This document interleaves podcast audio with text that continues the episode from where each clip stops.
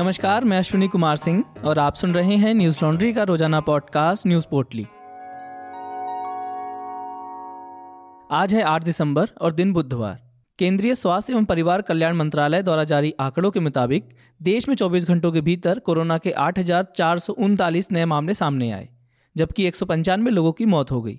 इसी के साथ कोरोना के कुल मामले बढ़कर तीन करोड़ छियालीस लाख छप्पन हज़ार आठ सौ बाईस हो गए वहीं कोरोना से मरने वालों की संख्या चार लाख तिहत्तर हज़ार नौ सौ बावन पहुँच गई है। बीते 24 घंटों के दौरान 9,525 मरीज़ कोरोना वायरस से ठीक भी हुए हैं जिसके बाद कोरोना से ठीक हुए लोगों का आंकड़ा तीन करोड़ चालीस लाख उन्यासी हज़ार एक सौ सैंतीस पहुँच गया। सक्रिय मामलों की बात करें तो इस समय तिरानवे हज़ार सात सौ तैंतीस मरीज़ हैं जो कि पाँच सौ पचपन दिनों से सबसे कम है। वहीं रिकवरी रेट अंठानवे दशमलव तीन छः प्रतिशत है जो कि मार्च दो हज़ार बीस से सबसे ज़्यादा है।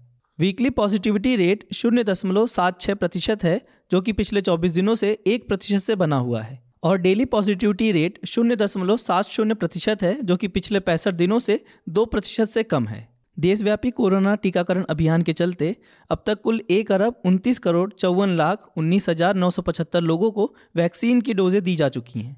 देश में कोरोना वायरस के बढ़ रहे मामले को मद्देनजर रखते हुए भारत ने खतरे वाली सूची के देश में अब घाना और तंजानिया का भी नाम जोड़ दिया है।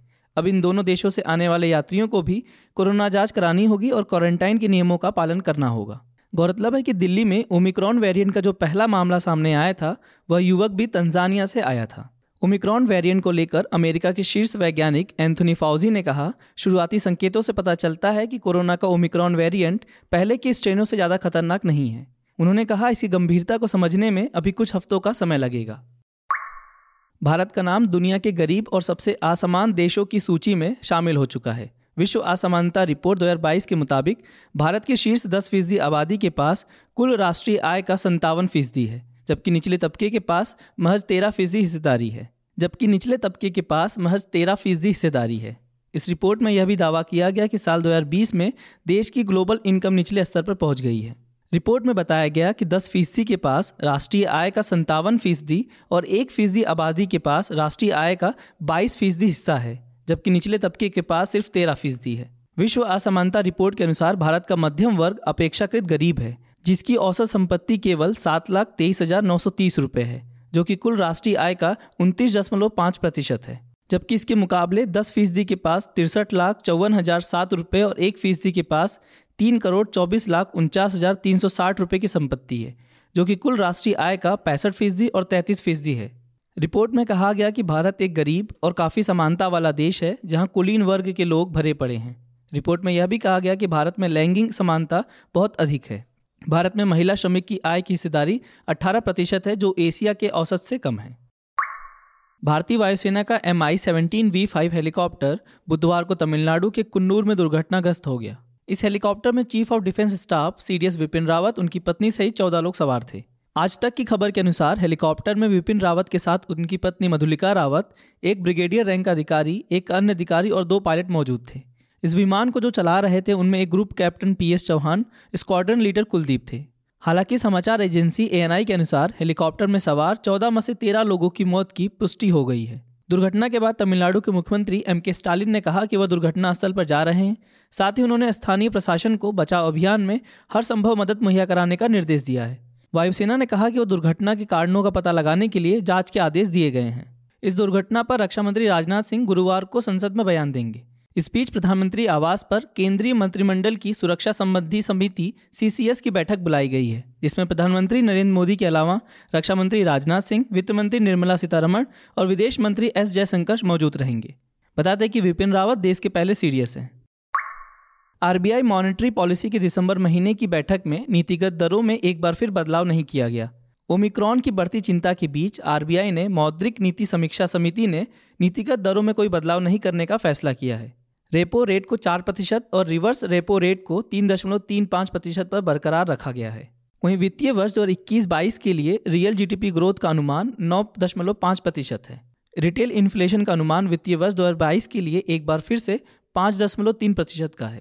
आरबीआई गवर्नर शक्तिकांत दास ने एक प्रेस कॉन्फ्रेंस के दौरान कहा कि समिति ने कोरोना वायरस अर्थव्यवस्था को सहारा देने के लिए अपने एकोडोमेडेटिव स्टैंड को बनाए रखने का फैसला किया है।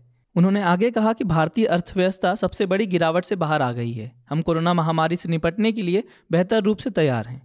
इकोनॉमिक रिकवरी तेज हो रही है, लेकिन इतनी मजबूती नहीं है कि हम अपने दम पर तेज़ी से बढ़ सकें। आर्थिक रिकवरी पर उन्होंने कहा कि उपभोक्ता मांग में सुधार नज़र आ रहा है, वहीं शहरी मांग में मज़बूत हो रही है। शक्तिकांत दास ने कहा, पेट्रोल डीजल के मूल्यों पर टैक्स की दरें कम होने से खपत मांग को मदद मिलनी चाहिए। केंद्रीय बैंक वित्तीय स्थिरता को बनाए रखने के लिए नगद का प्रबंधन करता रहेगा। बता दें कि कोरोना वायरस के नए वेरिएंट ओमिक्रॉन के चलते बाज़ार विश्लेषकों का मानना था कि इस बार भी आरबीआई नीतिगत दरों में कोई बदलाव नहीं करेगा। यह लगातार नौवीं बार है जब मौद्रिक समिति ने नीतिगत दरों में कोई बदलाव नहीं किया है। एस की पत्रकार समृद्धि सकुनिया, स्वर्णा झा और संस्थान के खिलाफ केस दर्ज पर सुप्रीम कोर्ट ने रोक लगा दी है। कोर्ट ने एफआईआर पर रोक लगाने के साथ ही त्रिपुरा पुलिस को नोटिस भी जारी किया है। जस्टिस डीवाई चंद्रचूड़ की बेंच ने 14 अक्टूबर और 18 अक्टूबर को पत्रकारों के खिलाफ दर्ज एफआईआर पर रोक लगाई है। साथ ही पुलिस को चार हफ्तों में जवाब देने को कहा है।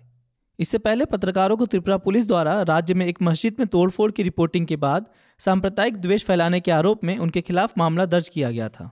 गिरफ़्तार पत्रकारों को स्थानीय कोर्ट ने रिहा करते हुए कहा था कि यह अपराध गंभीर है, लेकिन उन्हें हिरासत में रखना व्यक्तिगत स्वतंत्रता की अत्यधिक कटौती है। कोर्ट ने कहा कि जाँच के उद्देश्य के लिए आरोपी व्यक्तियों की हिरासत आवश्यक नहीं हो सकती।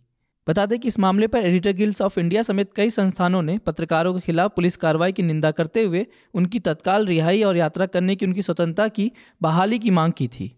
त्रिपुरा में हुई हिंसा के बाद पुलिस ने सौ से ज़्यादा लोगों के खिलाफ यूएपीए के तहत केस दर्ज किया है। वहीं करीब चार लोगों के खिलाफ हिंसा को लेकर केस दर्ज किया गया है। बीजेवाईएम के जिस नेता के खिलाफ हिंसा भड़काने का आरोप है, वह अभी भी फरार है। Newslaundry reporter Ayush Tiwari ने त्रिपुरा में हुई हिंसा के कारणों को जानने के लिए स्थानीय लोगों, पुलिस और प्रशासन के लोगों से बातचीत की। यह रिपोर्ट्स आप हमारी वेबसाइट पर पढ़ सकते हैं। न्यूज़ लॉन्ड्री ने बीजेवाईएम नेता रानू दास से भी बातचीत की, जिस पर हिंसा को भड़काने का आरोप है। हम यह रिपोर्ट्स इसलिए कर पाते हैं क्योंकि हमें हमारे सब्सक्राइबर्स का सपोर्ट है। हम ऐसे ही और भी ग्राउंड रिपोर्ट्स करते रहें, इसके लिए न्यूज़ लॉन्ड्री को सब्सक्राइब करें और गर्व से कहें, मेरे खर्च पे आज़ाद हैं खबरें। पाकिस्तान के सियालकोट में श्रीलंकाई नागरिक की हत्या को लेकर पाक रक्षा मंत्री के बयान पर विवाद खड़ा हो गया है। श्रीलंका ने पाकिस्तान के मंत्री से अपने बयान को लेकर माफ़ी मांगने को कहा है। पाक रक्षा मंत्री परवेज खट्टक से जब पूछा गया कि क्या हाल ही में तहरीके लब्बैक पाकिस्तान पर प्रतिबंध हटाने से इस घटना को जोड़ा जा सकता है, तब उन्होंने कहा कि हत्या तब हो सकती है जब लोग भावुक हो जाते हैं। हिंदुस्तान की खबर के मुताबिक पाकिस्तानी मीडिया ने रक्षा मंत्री की आलोचना की है। डॉन अखबार ने अपने संपादकीय में कहा कि यह टिप्पणी एक धारणा पैदा करती है और उनको आगे बढ़ाती है कि किस तरह से हत्याएँ एक सामान्य हिस्सा है, जहाँ धर्म का इस्तेमाल अपराध को सही ठहराने के लिए किया जा सकता है। संपादकीय में कहा गया कि एक संघीय मंत्री के इस तरह के बयान से झटका लगना चाहिए, लेकिन दुर्भाग्य से हम अपने देश में चरमपंथ और हिंसा की वास्तविकताओं के बारे में इनकार करने के आदि हैं। पाकिस्तान के मंत्री के बयान पर श्रीलंका के सार्वजनिक सुरक्षा मंत्री रियर एडमिरल शरत वीरशेखर ने पाकिस्तान के रक्षा मंत्री को उन टिप्पणियों के लिए श्रीलंका के लोगों से माफ़ी मांगने की मांग की। बता दें कि कट्टरपंथी इस्लामिक पार्टी तहरीके लब्बैक पाकिस्तान के समर्थकों सहित 800 से अधिक लोगों की भीड़ ने पिछले शुक्रवार को लाहौर से लगभग 100 किलोमीटर दूर सियालकोट ज़िले में एक कपड़े कारखाने पर हमला किया था, जिसमें श्रीलंकाई नागरिक प्रियंता कुमारा दियावादना की हत्या कर दी गई और उसके शव को आग लगा दी गई थी। आज बस इतना ही। आपका दिन शुभ हो। नमस्कार। न्यूज़ लॉन्ड्री के सभी पॉडकास्ट ट्विटर आई और दूसरे पॉडकास्ट प्लेटफॉर्म पे उपलब्ध हैं। खबरों को विज्ञापन के दबाव से आज़ाद रखें। न्यूज़ लॉन्ड्री को सब्सक्राइब करें।